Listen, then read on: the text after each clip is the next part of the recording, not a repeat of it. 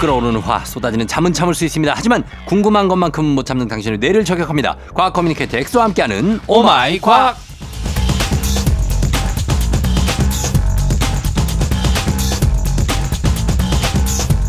사람마다 사랑의 언어, 사랑의 기술이 다르다고 하죠. 이분은 과학적으로 사랑을 전하는 분입니다. 떠오르는 과학 사냥꾼, 과학 커뮤니케이터 엑소 어서 오세요. 여러분 너무 보고 싶었어요.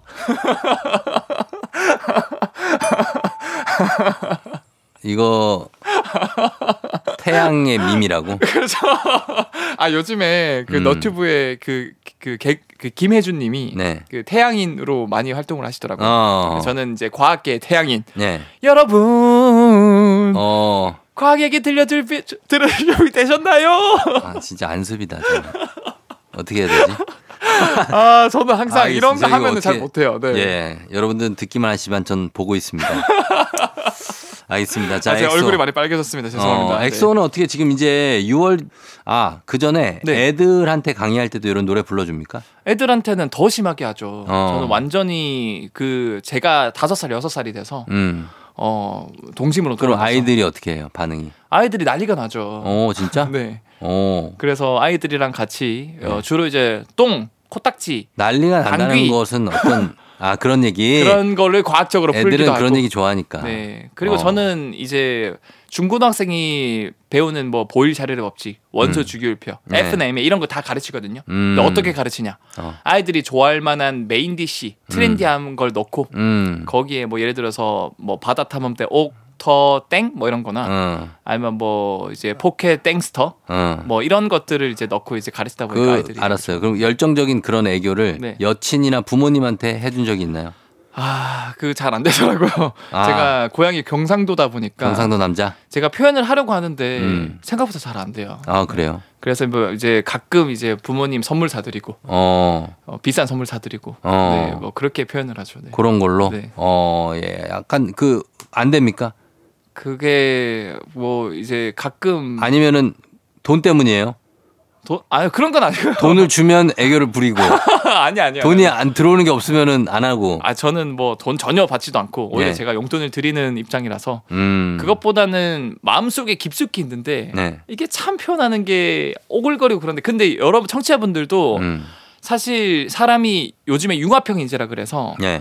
이 제네럴리스트라고 하거든요. 다방면에서 유대감이 있고 사교성 좋고 잘하는 사람들이 음. 처음부터 타고난 게 아니고 만들어질 수 있거든요. 만들어질 수 있죠. 그게 가장 쉬운 방법이 호르몬을 변화시키는 건데 어. 실제로 유대감이 많은 사람은 옥시토신이라는 호르몬이 많이 나옵니다. 어. 근데 그거 바로 만들 수 있는 방법이 네, 방법이. 네. 지금 청취자분들 옆에 가족, 부인, 남편, 자식분들한테 어. 사랑해라고 한마디만 해보세요. 그러면은 그거 자체만으로도 옥시토신이 많이 나와요. 아 진짜. 형님 사랑해요. 아니.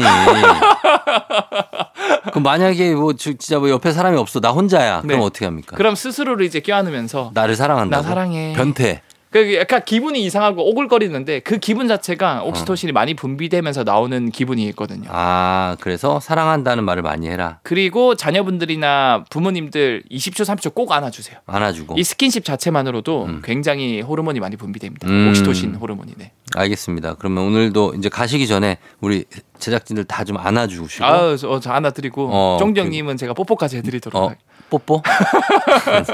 알았어요. 그런 거 프랑스식으로 한번. 네, 프랑스식으로. 뭐? 어, 네. 하도록 하겠습니다. 네. 아, 아, 거부권 없습니다. 다들 아, 엑소의 포옹을 받으셔야 됩니다. 네. 예, 그렇게 하시고. 자, 그러면 오늘도 오마이 과학 평소 궁금했던 과학 이야기가 있으면 아주 사소한 것도 좋습니다. 단문 50원 장문대건 문자 샵 8910 무료인 콩으로 또는 FM진 홈페이지 게시판으로 남겨주시면 되겠습니다. 자, 오늘은 한 달에 한 번 찾아오는 코너죠. 코너 속의 코너 신비한 동물 사전편입니다. 오늘의 주인공 동물들 누군가요? 네, 오늘 동물 사전은 이 누리호 3차 발사도 그 하지 않았습니까? 예. 그래서 3차 발사 기념을 해서 오늘의 동물 사전은 우주로 간 동물들 특집을 준비해 봤습니다. 아, 동물들 우주로. 네. 예, 뭐 몇몇 동물이 있었죠? 맞아요. 네. 그래서 어 사실 제가 퀴즈를 하나 낼게요. 퀴즈. 어, 쫑지형님이나 청취자분들 혹시 네. 전 세계에서 음. 가장 먼저 우주로 간 사람이 누군지 아십니까? 가장 먼저 우주로 간 제가- 사람이에요, 동물이에요? 사람 보기 드릴게요. 네. 1번 사람. 어. 루이 암스트롱. 어, 루이 암스트롱? 네. 닐 암스트롱 아니에요? 와, 제가 보기를 드린데 벌써 2번 네. 닐 암스트롱. 어. 3번 유리 가가린. 어, 유리 가가린? 그 1번, 러시아? 2번, 3번. 네, 러시아 사람. 유리 가가린인가? 어, 유리 정답. 가가린이죠. 네. 맞아요. 그 첫 번째는 그렇고 네. 달 착륙은 닐 암스트롱 그렇게 되는 거죠. 맞습니다. 네, 예. 루이 암스트롱은 아, 쉴, 뭐 이렇게 노래 부르시 뭐, 뭐 있죠? 어그그그 원더풀 원더풀 투나 맞아, 맞아. 뭐 그런 거 네. 예. 한번. 아무튼 아무튼 유리 가가린은 러시아인 아닙니까? 네 어. 러시아 사람인데요. 예. 근데 어쨌든 제가 오늘 인간을 먼저 말씀드린 이유가 음. 그 전에 이미 가장 먼저 우주에 가려고 시도했던 사람이 무려 450년 전에 있었습니다. 동물을 태워 보냈구나. 동물 전에 사람이 있었어요. 사람이 네. 누구죠? 그래서 그거부터 제가 말씀을 드리려고 하는데 예. 세계 최초로 우주를 가려고 시도한 사람 음. 유리 가가린보다 450년이나 앞서서 우주로 가려고 시도한 사람이 있는데 어. 완후라는 사람이거든요. 완후 네. 무슨 이 사람은 거죠? 음. 예. 1500년대에 명나라 시절에 살았던 사람인데요. 중국인이네요. 중국인입니다. 어. 이 완후는 밤하늘을 보면서 이- 좀 독- 독특했어요, 이 사람이. 예. 항상 우주 여행을 하고 싶다. 이 밤하늘에 별이 있는 곳으로 가보고 싶다. 예. 이런 것들을 항상 꿈꿨다고 합니다. 음. 근데 때마침 명나라에서는 세계 최초로 화약을 본격적으로 사용한 최초의 국가였고 어. 심지어 화약 무기 자체도 굉장히 많은 발전을 이뤄냈었는데 단적인 예로 어. 어, 우리 누리호 같은 경우도 로켓을 무게를 줄이기 위해서 단분리 일단 발사를 하다가 이 연료를 닿으면 일단을 분리하고 예. 그럼 더 가벼워진 로켓이 이단 발사 화약 그 로켓이 점화되면서 올라가거든요. 그렇죠, 그렇죠. 예, 재정화되면서. 이 명나라에서도 로켓을 다단계 로켓을 만들어서 어. 일 1단 닿으면 2단, 2단 닿으면 3단에서 더 멀리 갈 수 있는 로켓을 진짜? 화약을 개발했어요. 명나라에서? 명... 나라에서 예, 오. 이게 사실 우주로 가는 로켓이라기보다는 무기용으로 음. 화약을 개발했다. 네네네. 그래서 완우가 이걸 보고 이제 아싸 이거다 생각을 한 거죠. 음. 그래서 이 화약을 이용해서 우주까지 날아가 보자라고 생각을 하고 이걸 시도까지 합니다. 예. 실제로 방향을 조절할 수 있는 큰 연 두 개를 손에 쥐고요. 자기가 간다고? 네, 자기가 간다고. 아, 그걸 타고? 그걸 타고 예.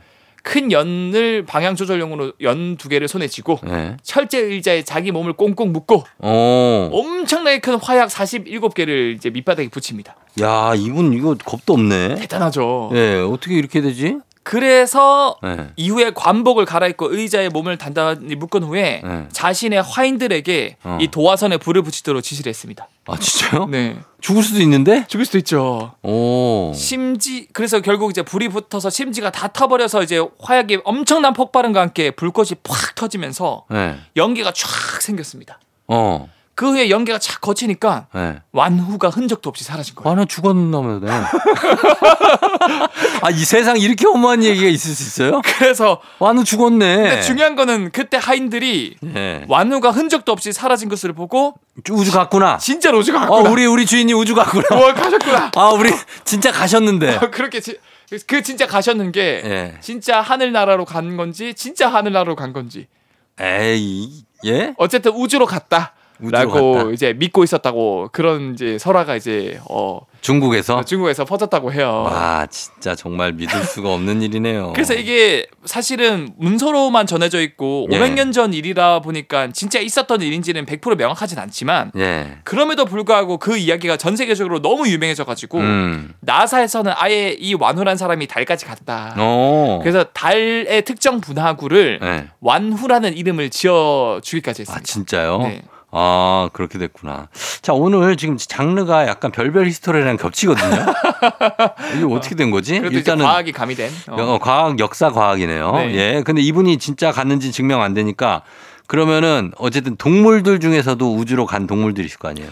어, 동물들 중에서도 우주로 간 동물들이 많죠. 많죠? 네, 사실 최초의 인간하면 유리 가가린이지만 어. 유리 가가린 전에 많은 동물들이 우주로 올라갔다고 합니다. 그 시- 그 실험용으로 간 거 아니에요? 그 당시에는? 그렇죠. 그쵸? 이게 인간이 제대로 올라갔을 때 살 수 있는지 테스트하려고 어, 맞아요. 동물부터 쏘아 보낸 건데 음. 어, 사실 그 이유는 냉전 시대에 미국 소련 간 우주 개발 경쟁이 불붙기 시작하면서 음. 우주에서 생존 가능성 확인하기 위해서 음. 어, 방금 말씀드린 것처럼 동물을 먼저 보낸 거고 네. 제일 먼저 포문을 연 것은 바로 미국 미국입니다. 네. 예, 미국은 이제 2차 세계 대전 끝나고 독일에서 그 독일 과학자들을 많이 어떻게 보면 유혹을 해서 네. 어, 자- 미국 자국민으로 영입을 이제 해서. 영입을 해서 음. 거기서 독일에서 가져온 로켓 V2 로켓을 활용해서 음. 원래는 이게 무기였지만 네. 이 로켓의 추진력으로 우주로 쏘아 보내보자. 음.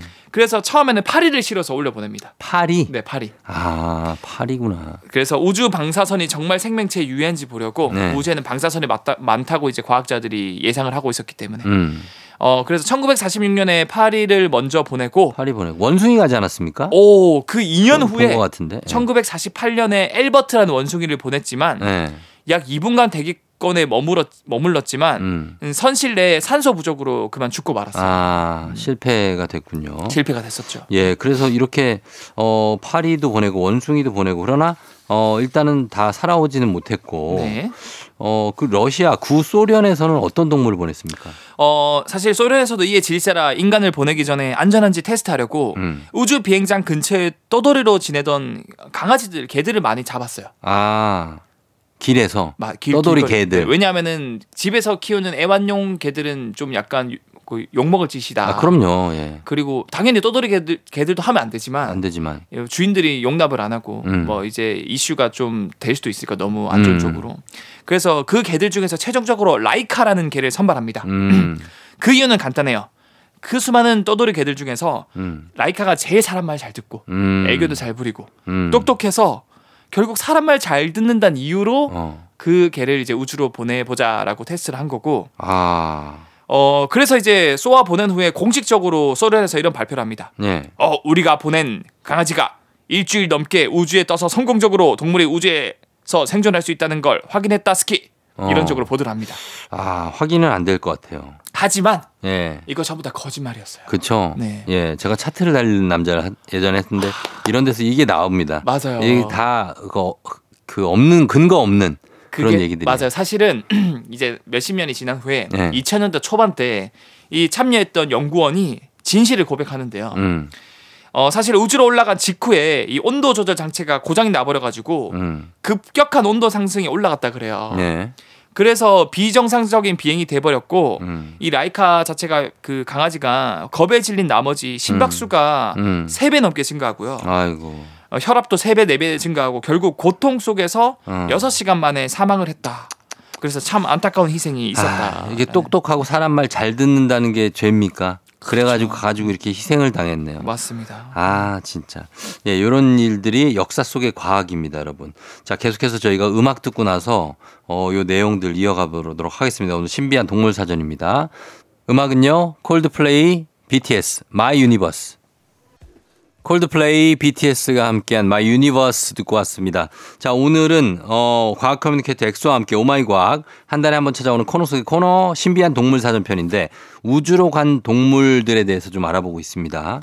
어, 제가 그 너튜브에서 봤는데 사람이랑 가장 비슷하다고 하는 침팬지가 네. 우주에 날아갔다고 들었거든요. 네. 간 적이 있죠? 어 맞습니다. 네. 어, 미국은 이제 체계적으로 방금 말씀드린 것처럼 초파리에서부터 원숭이, 음. 더 나아가서 인간과 DNA가 가장 비슷한 음. 침팬지를 우주에 올려 보낸 후에 음. 안전한 것 같으면 최종적으로 사람을 올려 보낼 계획으로 침팬지 햄이라는 네. 이름을 가진 녀석을 음. 아주 어릴 때부터 우주 비행 목적으로 훈련을 시킵니다. 전략적으로. 맞습니다. 예. 어, 실제 그래서 햄이 우주 비행에 나섰는데요. 어, 그 햄은 우주 비행에 나섰을 때 생각보다 많은 중력 가속도를 경험했다 그래요. 음. 그래서 어, 우리가 평소에 지구에 살고 있는 중력이 1g라고 그러면 네.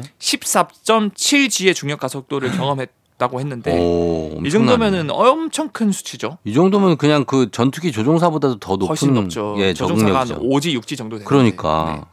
어 그리고 이 햄이라는 침팬지는 어떤 환경에서도 자기가 맡은 임무를 수행하도록 훈련을 받았는데요. 어. 그건 바로 특정 상황별로 특정 레버들을 당기는 임무였습니다. 예. 놀랍게도 어. 우주 비행 중 대부분 다양한 테스트용 레버를 당겨서 다 성공을 했고요. 어. 특히 무중력 환경에서 예. 어 과연 사람이 제대로 된 인지 능력을 무중력 환경에서도 가지고 음. 다양한 활동을 하고 살아갈 수 있는지가 궁금했는데 음. 이 침팬지 햄이 실제로 무중력 환경에서 복잡한 계기판을 레버를 당겨서 정상적으로 조작할 수 있다는 사실을 증명을 했어요. 오. 이것 덕분에 인간이 우주로 나아가기 위해 무엇을 준비하는지 굉장히 많은 데이터를 네. 얻을 수 있었죠. 야, 진짜 대단하네. 이 침팬지가 이렇게 레버를 당기는 이 사람처럼 이렇게 한다는 것은 네. 저 침팬지가 사람이 된 건가요? 거의 이 햄이란 녀석이 굉장히 특출났다 그래요. 아. 그래서 굉장히 똑똑, 똑똑했고 네. 특정 상황에 이거 당겨, 특정 상황에 이거 당겨 음. 이런 것들을 정확하게 수행을 하는 훈련을 많이 했고 음. 무중력 환경이나 이런 중력 가속도 환경에서도 이런 것들을 성실하게 수행을 잘했다. 지능이 뛰어난 건데 햄은 어떻게 됐습니까? 혹시라도 안 좋은 소식이 있습니까? 어 사실 관건은 예, 예, 원숭이. 앞에서 소련이 실패해서 죽어버린 라이카랑 다르게 예. 임무도 중요하지만 얘를 살려서 오는 거. 지구로 돌아오게 하는 것도 큰 임무 중 하나였습니다. 그럼요. 그래야 이제 소련의 경쟁에서도 이기고 예. 이제 시민분들의 반응도 긍정적인 아, 반응. 여론이 중요하죠. 그 그렇죠. 예. 일단 우주 비행을 충분히 하고 다시 대기권으로 진입을 해서 음. 이 기환선이 바다에 추락을 했거든요. 네. 근데 하필이면 이 기환선이 바닷물이 빠르게 차기 시작하는 거예요. 아이고. 그래서 생사가 불분명했는데 어. 그래도 일단 귀환선이 어디 떨어져 있는지는 확인이 되어서 급하게 바다에 떨어진 귀환선을 낚아채서 음. 캡슐을 열어봐요. 열었는데. 놀랍게도 어. 열어본 결과 네. 캡슐 안은 물이 덜 찼다 그래요. 아, 그 약간 에어 포켓이 좀 있었나 보다. 맞아요. 예. 그래서 네.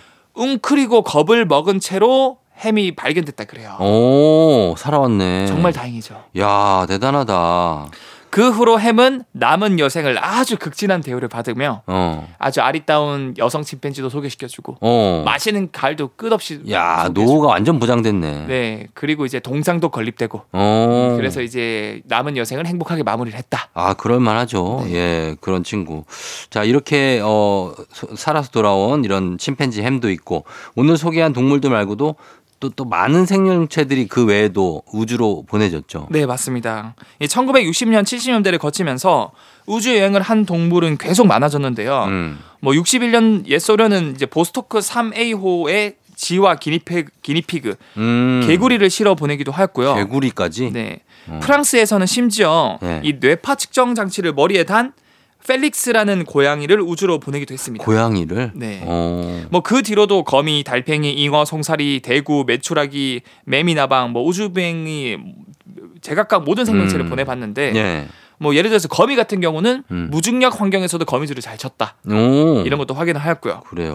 최근에 중국이 사상 처음으로 네.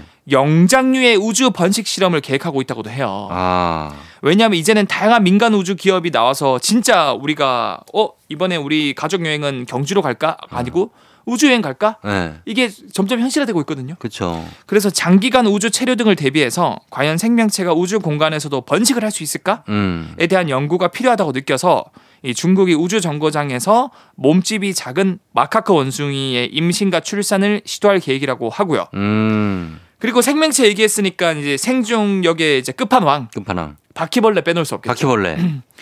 아무것도 먹지 않고 2, 3주를 버틸 수 있을 만큼 생존력 최강인 바퀴벌레는 네. 실제로 2007년에는 우주 방사선이나 또는 무중력 상태라는 악조건을 딛고 예. 우주에서도 번식에 성공하는 어. 무시무시한 모습을 아, 보여줬습니다. 바퀴벌레 번식에 이미 성공했어요? 참 대단하죠. 아, 대단한 친구야, 이 저 친구들. 무중력에 둥둥 떠 있는데도 어. 할 거 다 하고 어, 그러니까. 새끼도 낳고 야, 이런 친구들은 진짜 해병대야, 해병대.